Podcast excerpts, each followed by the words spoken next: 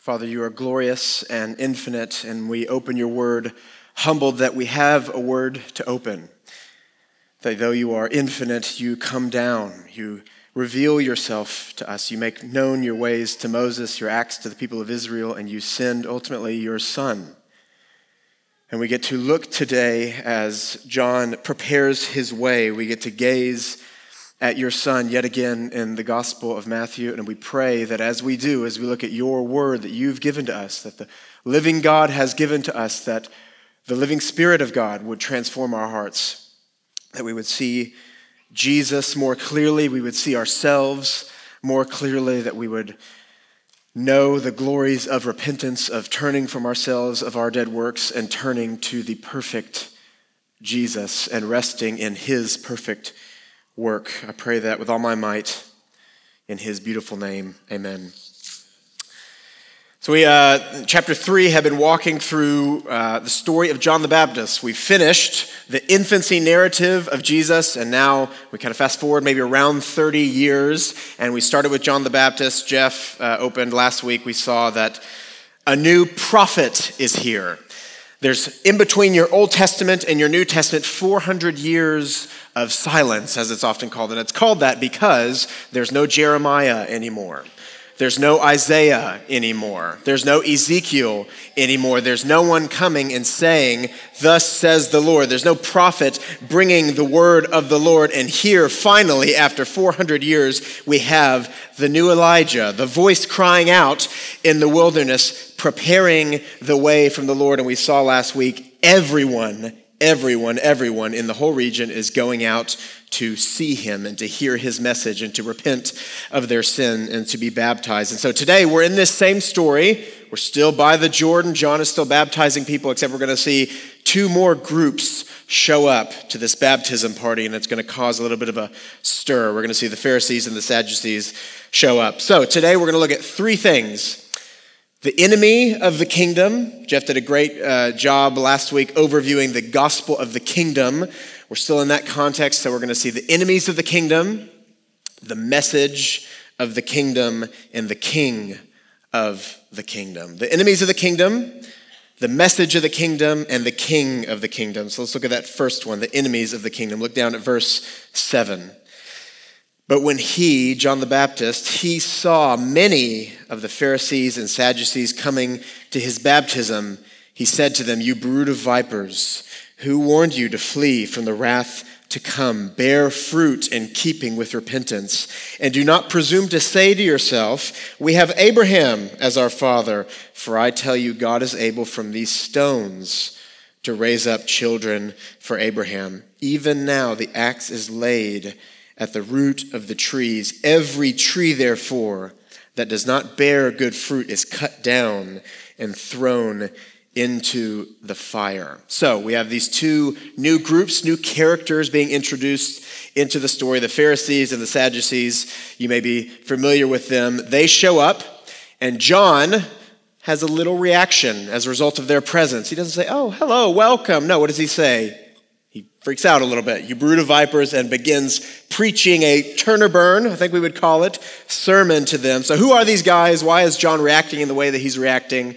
Who are the Sadducees and the Pharisees? In Jewish society, in John's day, these were the religious leaders.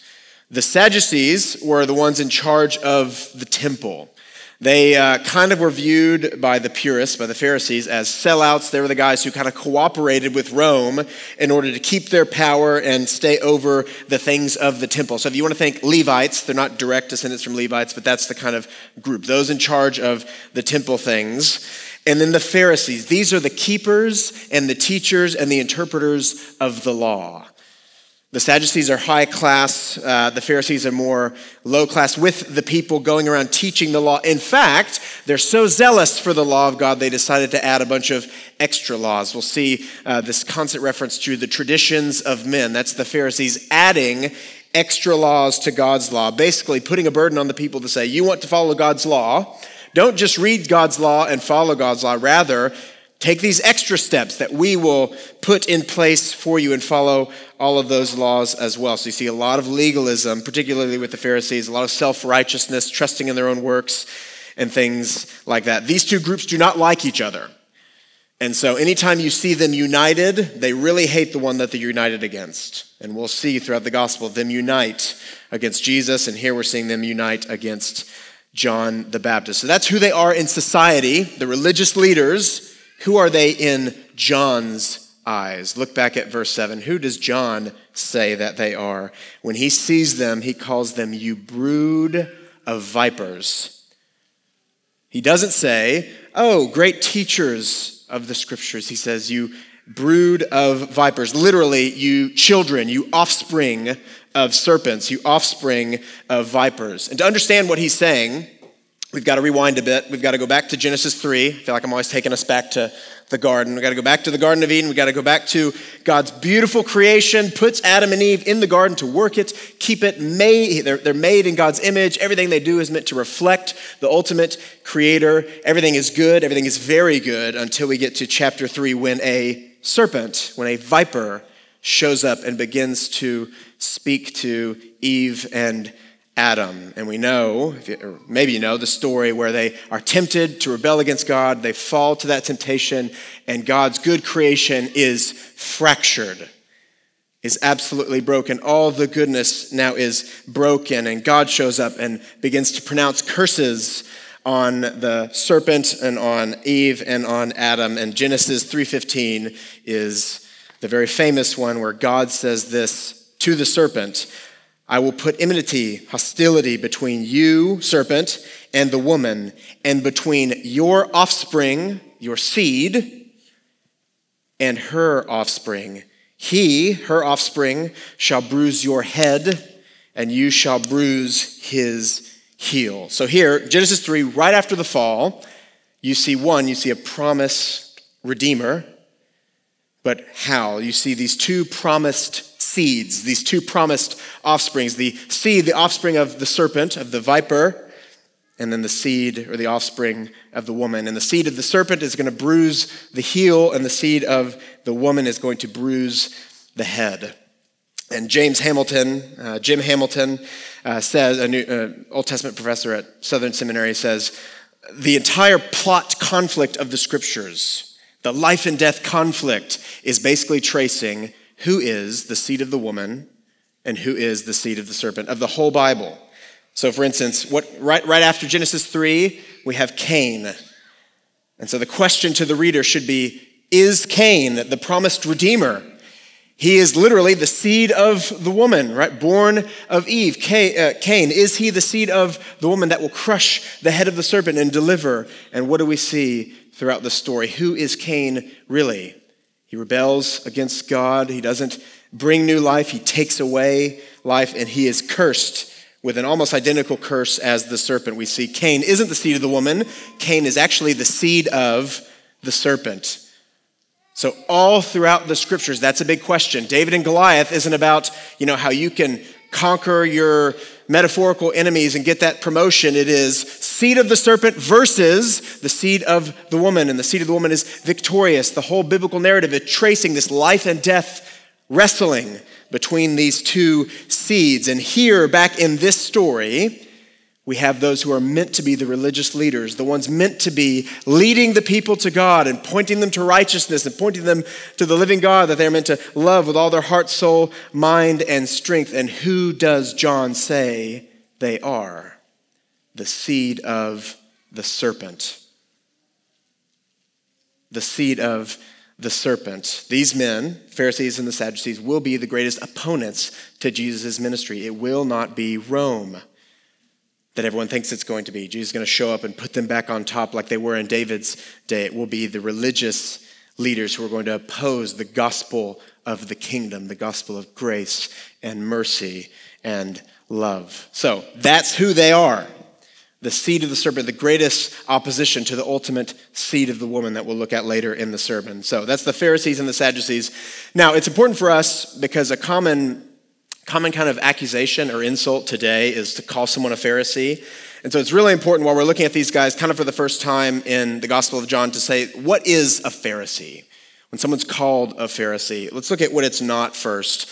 Typically, when you hear someone called a Pharisee or when you're called a Pharisee, it's when someone's holding to truth. right? So I spent some time in a missions organization uh, that was more charismatic leanings, which isn't necessarily bad, but this place where we were, they had a tendency to lean away from the scriptures onto what kind of felt good or what the Spirit was doing, even though the Spirit wrote the Bible and tells us what He's doing very clearly. Uh, and so something crazy would happen. You know, people would yell in tongues, and I would open my Bible and say, "Hey, leaders of our group, Paul, everything that just happened, Paul describes and then says, don't do that." So I just, I think we shouldn't. I just, I don't. And that would be the response. Okay, Mr. Pharisee, you've got the Bible on the throne. Why don't you take the Bible off the throne, put Jesus back on the throne? And I would bang my head against a wall. Uh, okay, or every church discipline case I've ever been involved with where we've actually had to remove someone from the fellowship of the church, that is the accusation. Okay, I guess you're the one that's going to cast the first stone, Pharisee, because we're calling people to repent and we're calling people back to the word, right? So it's typically wrongfully used uh, against people who are holding to truth. If, that's, if that were true, if holding to truth made you a Pharisee, Jesus would be the biggest Pharisee. He is the truth. I'm the way, the truth, and the life. Right? No one come the, can come to the Father except through me. So that's that's a, a incorrect view. If you get accused of that, just shake it off. However, there is a heart of the Pharisees that I think we do need to watch out for, which is putting your trust, putting your hope putting your value in your abilities, in your knowledge, in your works, so that you might promote your own self righteousness. And here's where I think we need to be very humble and very, very careful. Notice, notice here, the Pharisees think they're fine. The Pharisees think they are the ones leading the people to God. And we know, reading this, they are the seed, the offspring of the devil. They are unbelievably blind to reality. Now, we've all been blind. I think we can admit this. We're all blind all the time in, in life. So I'll give you an example. When your kid is born, and I, I'm guilty of this too, I'll admit it, you hold that little baby and you say, I know everyone says this, but this is, look at this baby. This is the most beautiful baby in the world. This is actually the most beautiful baby on planet Earth. And I did it. Harvey was born, and I, with the youth, I like put his picture up, and I was like, I get people say this, but look at these cheeks. There's no better symmetry in a newborn, right? And now I look back and I'm like, eh, yeah, he looks like Yoda, uh, right? Love blinds you. Let's, it's okay to admit now, listen, Sin specializes in blinding you. Sin specializes in blinding you. The first thing we hear about the serpent in the garden, what's the first characteristic? What's the first piece of information we get about the serpent? He's what? Crafty. He's crafty. Now, let me give you an example of the craftiness of the devil, how we can be blind. I think sometimes we think the devil just wants to make us an atheist, or he just wants to make us woke, or whatever. And then we're like still believing and not woke, and we think Satan's like, oh man, I've been doing this for thousands of years, but they outsmarted me. I guess I'll leave and go tempt other people who are not as awesome as this group, right? That is not, I'll just tell you, that is not how the crafty enemy works. Jeff's been reading the Screwtape letters. Go read the Screwtape letters, and C.S. Lewis gives you a picture of just the exhausting nature of his crafty temptation. Here's what the devil's going to do as you're not an atheist and not woke. He'll say, okay, here's what I'll do. These people who are conservative, these people who hold to truth, and that's their badge that they wear, it's a good badge to wear. Here's what I'll do I will make them scoff at those who don't. They won't be able to think of a liberal without gritting their teeth I'll make them the most cynical people this age has known. I'll make mockery spring up in their heart every time they see something that's stupid or dumb. And you'll hear whispered in your ear over and over, why can't they just get it like you? What's wrong with the world? If only the world were more like you. It's so easy. I mean, common sense. I mean, just people, I guess, don't have common sense anymore. You'll hear that whispered in your ear, all under the facade of we're the truth people, we're the good guys, right? All the while, your heart is rotting with bitterness. Beware the blindness of the Pharisees. The enemy is very, very crafty. Beware the blindness of the Pharisees. Or, I'll give another example. There's 12 trillion kids here. Every Sunday, you have an opportunity to watch a kid going crazy. And you have the opportunity to say, you know, how can I encourage that parent? Or how can I care for them? Or, you know, it's hard. I know it's hard. Or you have the opportunity to say, my kid's doing just fine. Notice how my kid is obeying. Something must be happening at home. Marriage must not be great. I guess they don't just, you know, get it like me. They're not as good of a parent as me. You see that. You see how easy it is. Beware the blindness of the Pharisees, the facade of being the truth people.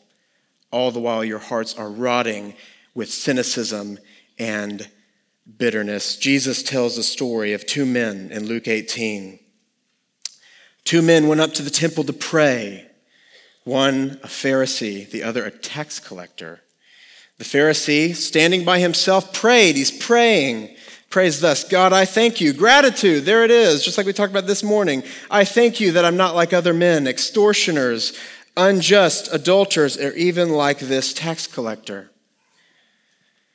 I fast twice a week. Fasting, it's a spiritual discipline. There it is. I tithe, tithing, that tithing, that's a good thing. All that I get. I tithe on everything. But the tax collector, standing far off, would not even lift his eyes to heaven, but beat his breast, saying, God, be merciful to me, a sinner. I tell you, this man went down to his house justified rather than the other. Beware the, bl- the blindness of the fasting, tithing, self righteous Pharisee who goes away from God's house unjustified. How do you fight this blindness? If the devil's so crafty, how do we fight it? There's one way brand on your heart. Here's how you fight this blindness comes, this is the weapon against it. Brand on your heart, but for the grace of God, I am no different. But for the grace of God, I am no different. You are a sinner saved by a gracious God. Amazing grace, how sweet the sound that saved a wretch like me. I once was lost, now I'm found. I was blind, but now I see. Why do you see amazing grace? Don't flip those.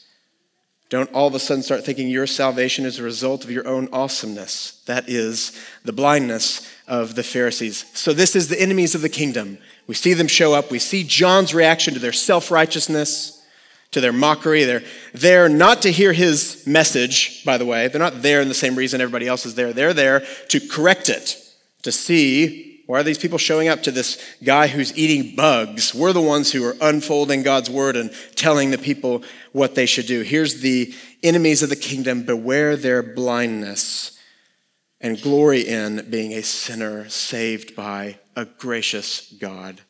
Let's look at the next thing. So that's the enemies of the kingdom. John sees them and declares the message of the kingdom. He sees them, declares the message of the kingdom. Look at verse 7 again. But when he saw, John sees the Pharisees and the Sadducees coming to his baptism, he said to them, You brood of vipers who warned you to flee of the wrath to come, bear fruit in keeping with repentance. And do not presume to say to yourselves, We have Abraham as our father. For I tell you, God is able from these stones to raise up children for Abraham. Even now, the axe is laid at the root of the trees. Every tree, therefore, that does not bear good fruit is cut down and thrown into the fire. So, the message of the kingdom is pretty simple, pretty straightforward wrath, judgment is coming, right? The axe is at the root of the tree, ready to be chopped down. And there's one way to escape repentance. Repentance. So this is a, they, they get the same message that everyone is getting, by the way. Jeff talked about repentance last week. So wrath is coming, judgment is coming, repent. But for some reason, as many, we don't know how many, are getting into the water and saying, okay, I repent, the Pharisees and the Sadducees don't get in the water right? They're, they're again, blind to this message. What, what is it that's actually preventing them from getting in the water and preventing, we see, they say, What? We're sons of Abraham. We're sons of Abraham. They're putting their hope in their lineage, in their group, in their little tribe, really in their own, their own works, their own abilities, saying, again, we're sons of Abraham. Jeff talked about last week when people would come, repentance was a, was a commonly used word, and people would repent to join uh, the Jews, to join Judaism. And so the Pharisees here are thinking Jews don't need to repent. People repent to join us, not the other way around. Why would we ever need to repent? The real issue here is pride and self righteousness. John tells them to repent, and that hits their pride. I don't need to repent. I'm the leader. People repent and follow me, not the other way around. Now, remember, they are who? John has already told us. They're the sons, the offspring of the serpent. What is the first lie that the devil whispers into Eve's ear? You don't need to submit to a living God. Surely you won't die. And if he told you that, surely it's because he wants power for himself. You don't need to submit to a living God. You determine for yourself what is good and what is evil. There's no standard above you telling you what to do. Rather, you are the God of your own life. You determine what is good and what is evil. We see here the Pharisees, Sadducees believing the exact same lie, the lie of their father, the serpent. So, what's preventing them from getting into water and actually repenting? Them saying simply, We don't need to repent. I have nothing to repent of. I need no Savior. I am a child of Abraham. This false hope that they have, John sees it. Notice they don't actually say it. John puts the words in their mouth because he knows what they're going to say.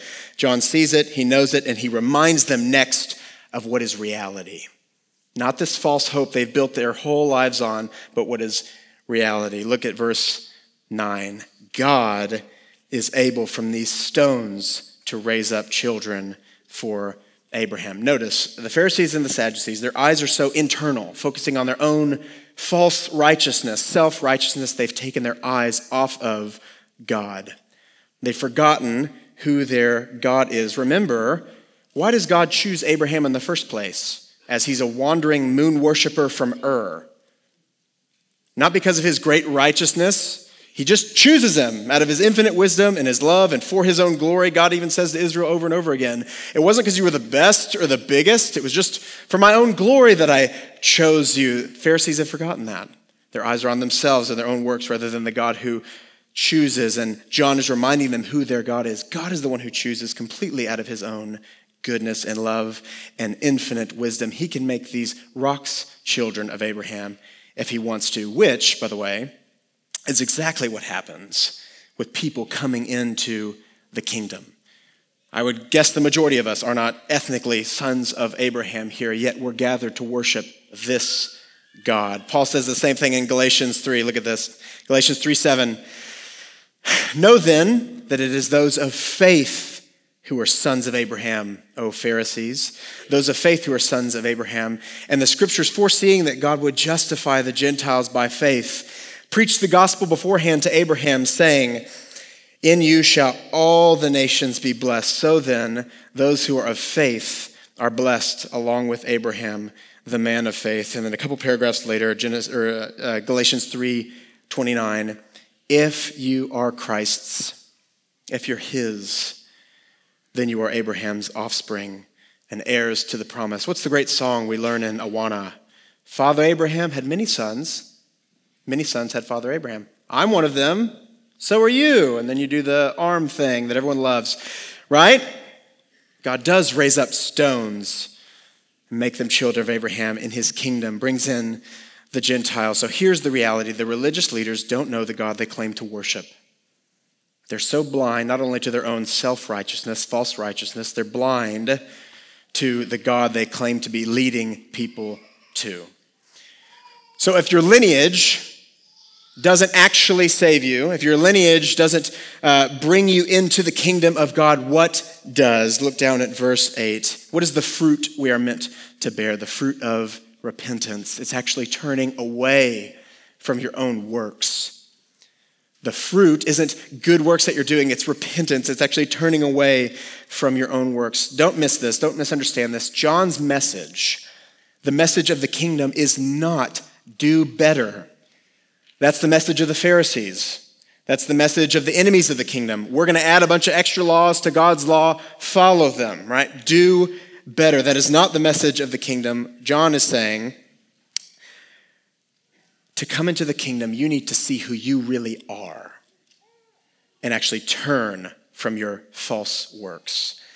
C.S. Lewis, uh, in his uh, allegorical book, The Great Divorce, is a story of a bunch of people from hell that get on a bus and drive to heaven. It's, not, it's an allegory.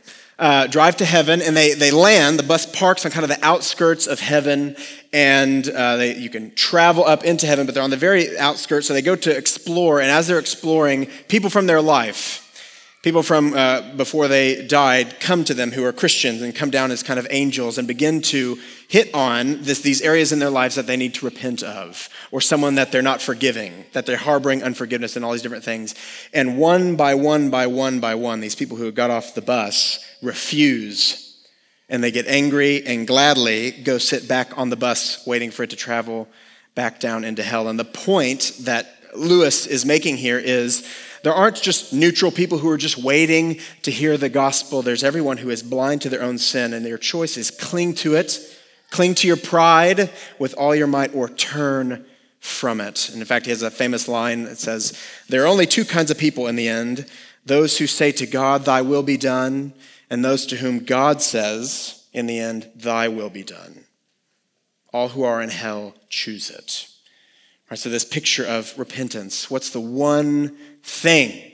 What's the fruit you're meant to bear? It's actually turning from your works, realizing who you really are, that there is no righteousness here I have to get it from somewhere else, someone else, right? What does the scripture say is in here? Not the righteousness that we think we have, that the Pharisees think they have, but rather we are by nature children of wrath. The heart is deceitfully wicked.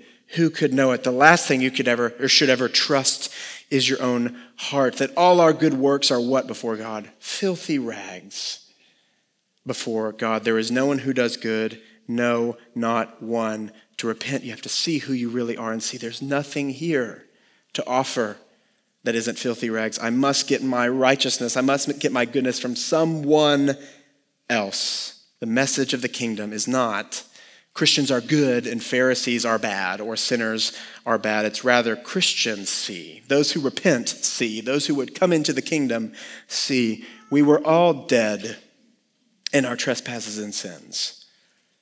We all followed the course of this world. We all followed the prince of the power of the air. We were all by nature children of wrath. But God, who is rich in mercy, because of the great love with which he loved us, even when we were dead, even when we were dead in our trespasses and sins, made us alive together with Christ. Those who repent know who they are and that there's no goodness here, but they know where to go or who to go to for their goodness. That's the difference. That's the message of the kingdom repentance, turning from ourselves, turning to the only righteous one, Jesus. And that's not something you do just at your conversion. Jeff put a quote up last week. I'll quote it again. Martin Luther's quote is first of the 95 Theses that sparks the Reformation 500 years ago. He says, When our Lord and Master Jesus Christ said, Repent, he intended that the entire life of the believer should be repentance. The entire life, not a one time act. You don't turn away from yourself to Christ and then turn back to your own righteousness and sanctification as if you're somehow made awesome and then you should rely on yourself again. You never turn away from Him. Do you grow? Yes. But how? Not by becoming a better version of yourself, but by being conformed into His image. Your growth is being made to look more by, like Him by His Spirit. You never turn back to trusting your own works or your own righteousness. You are always reliant and trusting on His. That's the message. Turn from your own self righteousness and rest and take joy in the repentance that it's not up to you. You don't have to carry the weight, He carries the weight for you. That's the message that John declares to these enemies of the kingdom. So we see the enemies of the kingdom, the message of the kingdom, turn from your dead works. And then the next thing we're going to see is the one that we turn to, the king of the kingdom. Verse 11 I baptize you with water for repentance. But he who is coming after me is mightier than I, whose sandals I am not worthy to carry. He will baptize you with the Holy Spirit and fire.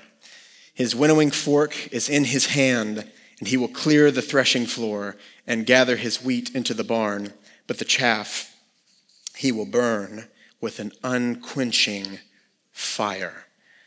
So, we've seen John declare the kingdom of heaven is at hand. Repent. Why? Because the king is coming.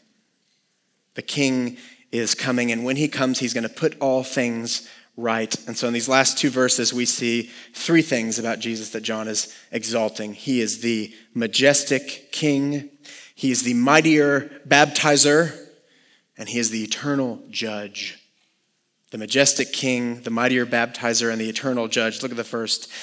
John is, is the kind of celebrity of his day. He didn't have a campus, you know, multiple campus and multi site church, but kind of the equivalent, right? The whole region is coming to see him. The, the, whole towns are emptying out to come hear his message. They're all being baptized in the Jordan. He is the celebrity of his day. Everyone's coming out to see him, and yet what does he say? There's one coming after me who's mightier than I, whose sandals I am not worthy to carry. I'm preparing the way for someone else. Don't look here. I'm just preparing the way for someone coming after me whose shoes I'm not worthy, worthy to carry, which in that day, because they don't have cars and they don't really have paved roads. You have sandals that you walk on. It would have been your most disgusting, you know, item of clothing. It's just in the dirt all the time and in the whatever else grossness is on the ground. And so taking someone's shoes off or washing their feet, hold on to that for when you read John, I guess.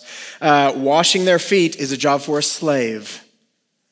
And John is saying, even that, his greatness, his majesty is so infinite, I'm not worthy to carry his shoes. Notice the difference here between John and the Pharisees. The Pharisees whose attitude is, I'm righteous, all on my own. I need no Savior. You just need to be more like me.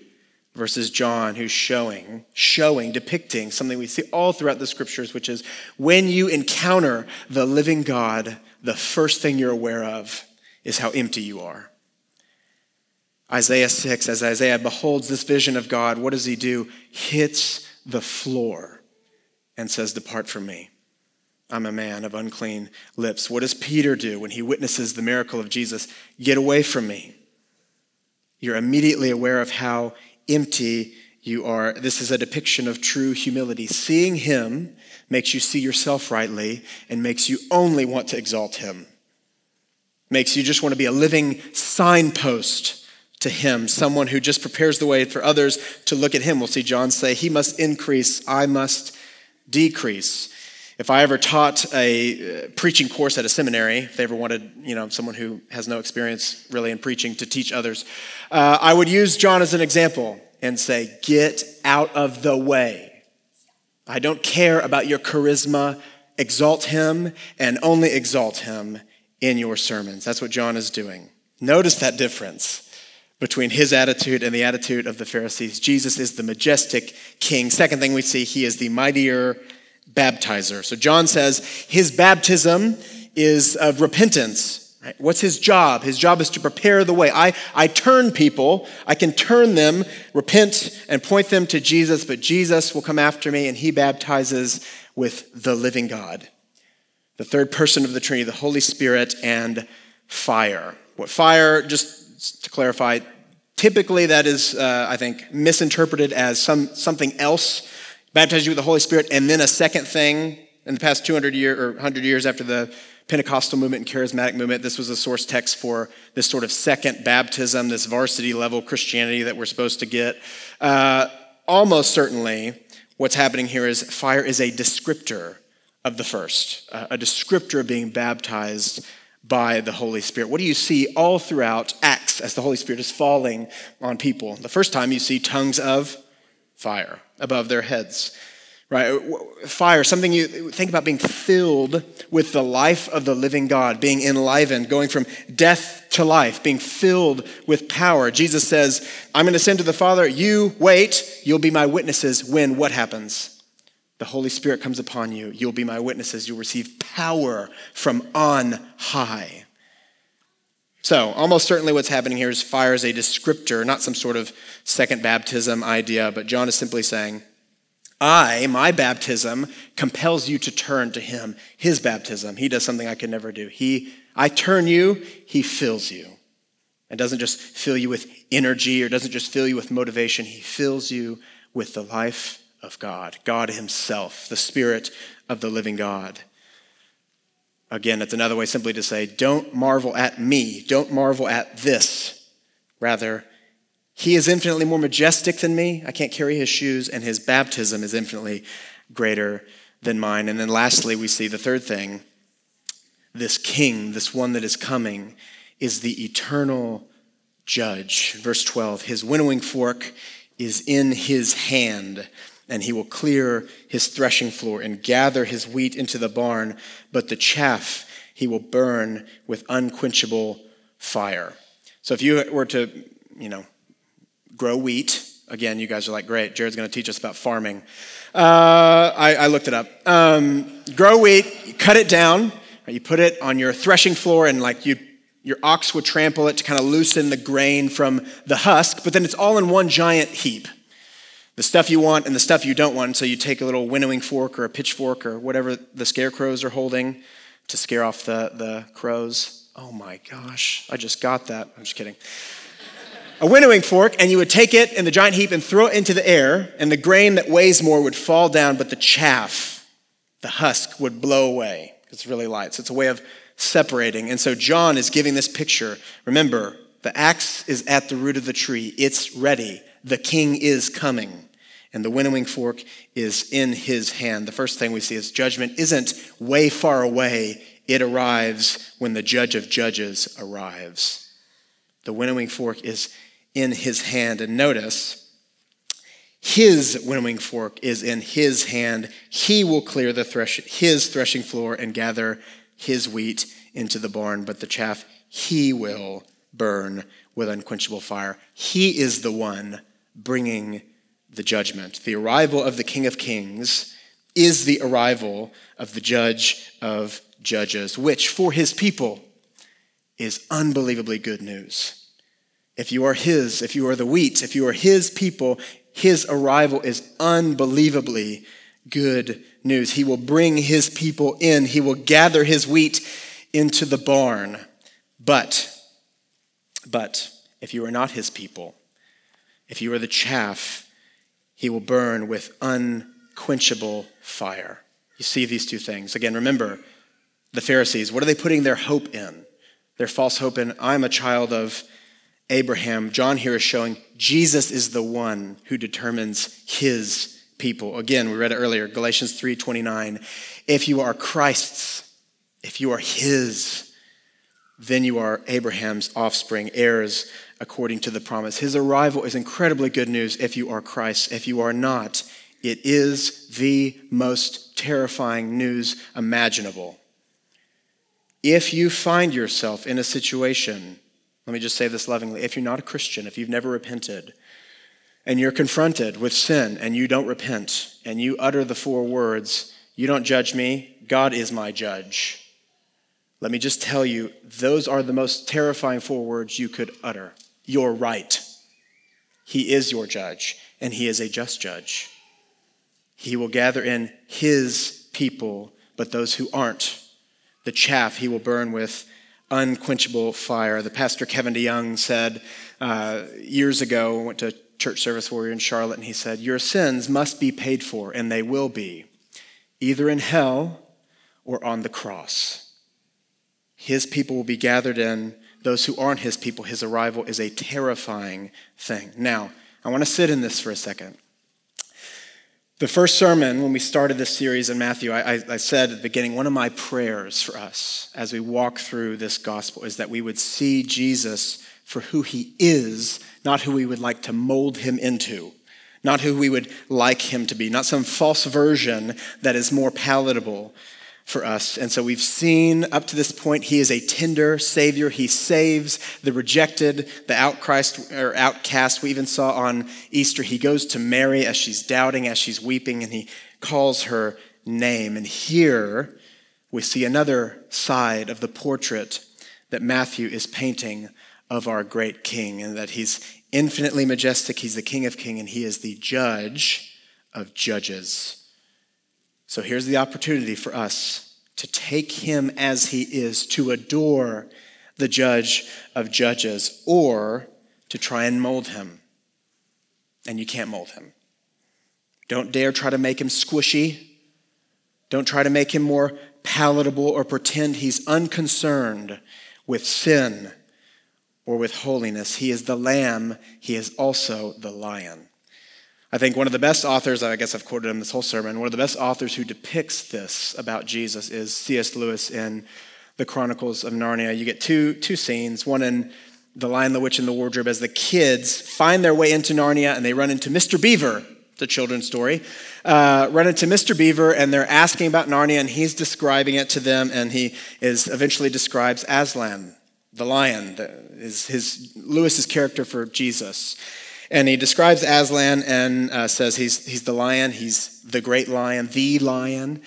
And Susan, one of the girls, says, Oh, I, I thought he was a man. I think I'd be nervous to meet a lion. Is he safe? And the beaver says, Safe. Who said anything about safe? Of course he's not safe, but he's good. He's the king. And another story, in The Silver Chair, the sixth book, another girl named Jill finds her way into Narnia accidentally, gets in a fight with actually the guy that she came in with, and she's exhausted from her trip and she's dying of thirst, and she finds herself alone, and then is feels like she's actually dying of thirst, and then hears a, a stream and finds a stream, but then notices right above the stream is a giant lion, is Aslan. She doesn't know who he is. And so she's staring, doesn't know what to do. She's very uncomfortable as this big lion is just there staring at her. And she said, or he says to her, Are you thirsty? If you're thirsty, drink. And she says his voice was like it was made of gold, like it was heavy. And it didn't make her less terrified, but rather made her terrified in a different way. And then he repeats again, If you're thirsty, come drink. And so she takes a step forward. And then she says, Could you maybe go somewhere else while I do, while I come drink? And he responds to her with a look and a low growl. And she says she realizes she might as well have asked a mountain to move for her convenience. And then she asks, Do you promise not to do anything to me if I come and drink? And he says, I make no such promise. And then she says, Do you eat little girls? And he says, I have swallowed girls and boys, women and men, kings and kingdoms, and entire realms. And then she says, Well, then I dare not come and drink. And he says, Then you will die of thirst. And she says, Well, I'll go look for another stream. And he says, There is no other stream.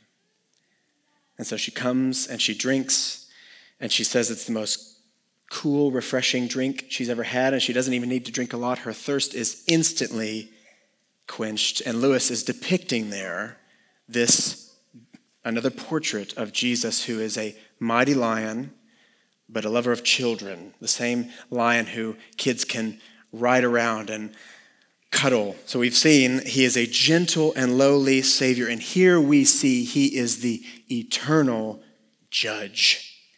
He's infinitely mightier than John. John's not worthy to carry his sandals, but he's the same Savior who will take off 24 sandals and wash his disciples' feet, including the one that's about to betray him. Don't you dare mold him into one or the other. See him for who he is, not who you would like him to be. There is no other stream for you to go to.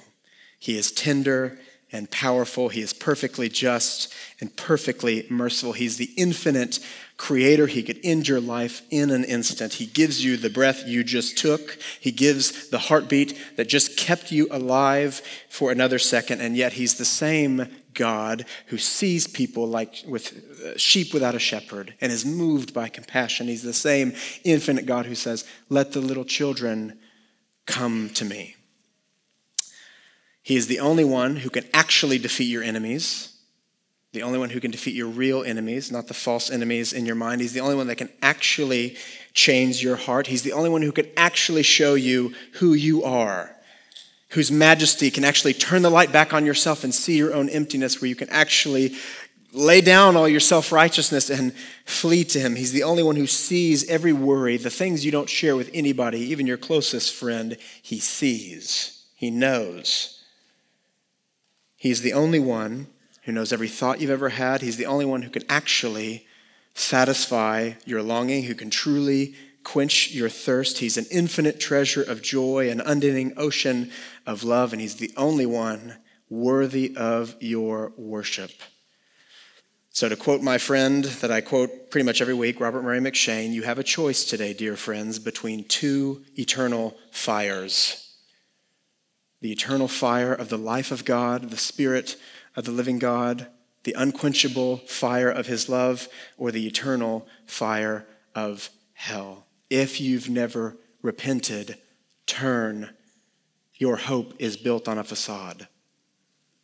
It's built on false hope. Turn to the only source of righteousness that there is. And if you are a Christian, never turn back. Don't listen to the lies that others just need to get it like you get it.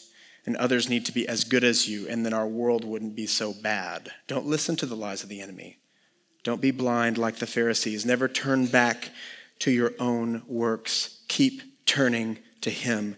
Come to Him. He gives a drink that will quench your thirst truly. Don't cheapen Him. Exalt Him for who he is the gardener, right? The one who judges the fruit, the axe, the one who cuts down the fruitless trees, the ultimate baptizer who fills with the life of God, the ultimate farmer who has the eternal winnowing fork in his hand, brings in his own people, and casts out his enemies, the true king who brings you into his kingdom and forgives the repentant, pardons the sinner, and the true seed of the woman, the one Genesis 3:15 points to, who will crush the head of the serpent. Choose the fire of his unquenchable love.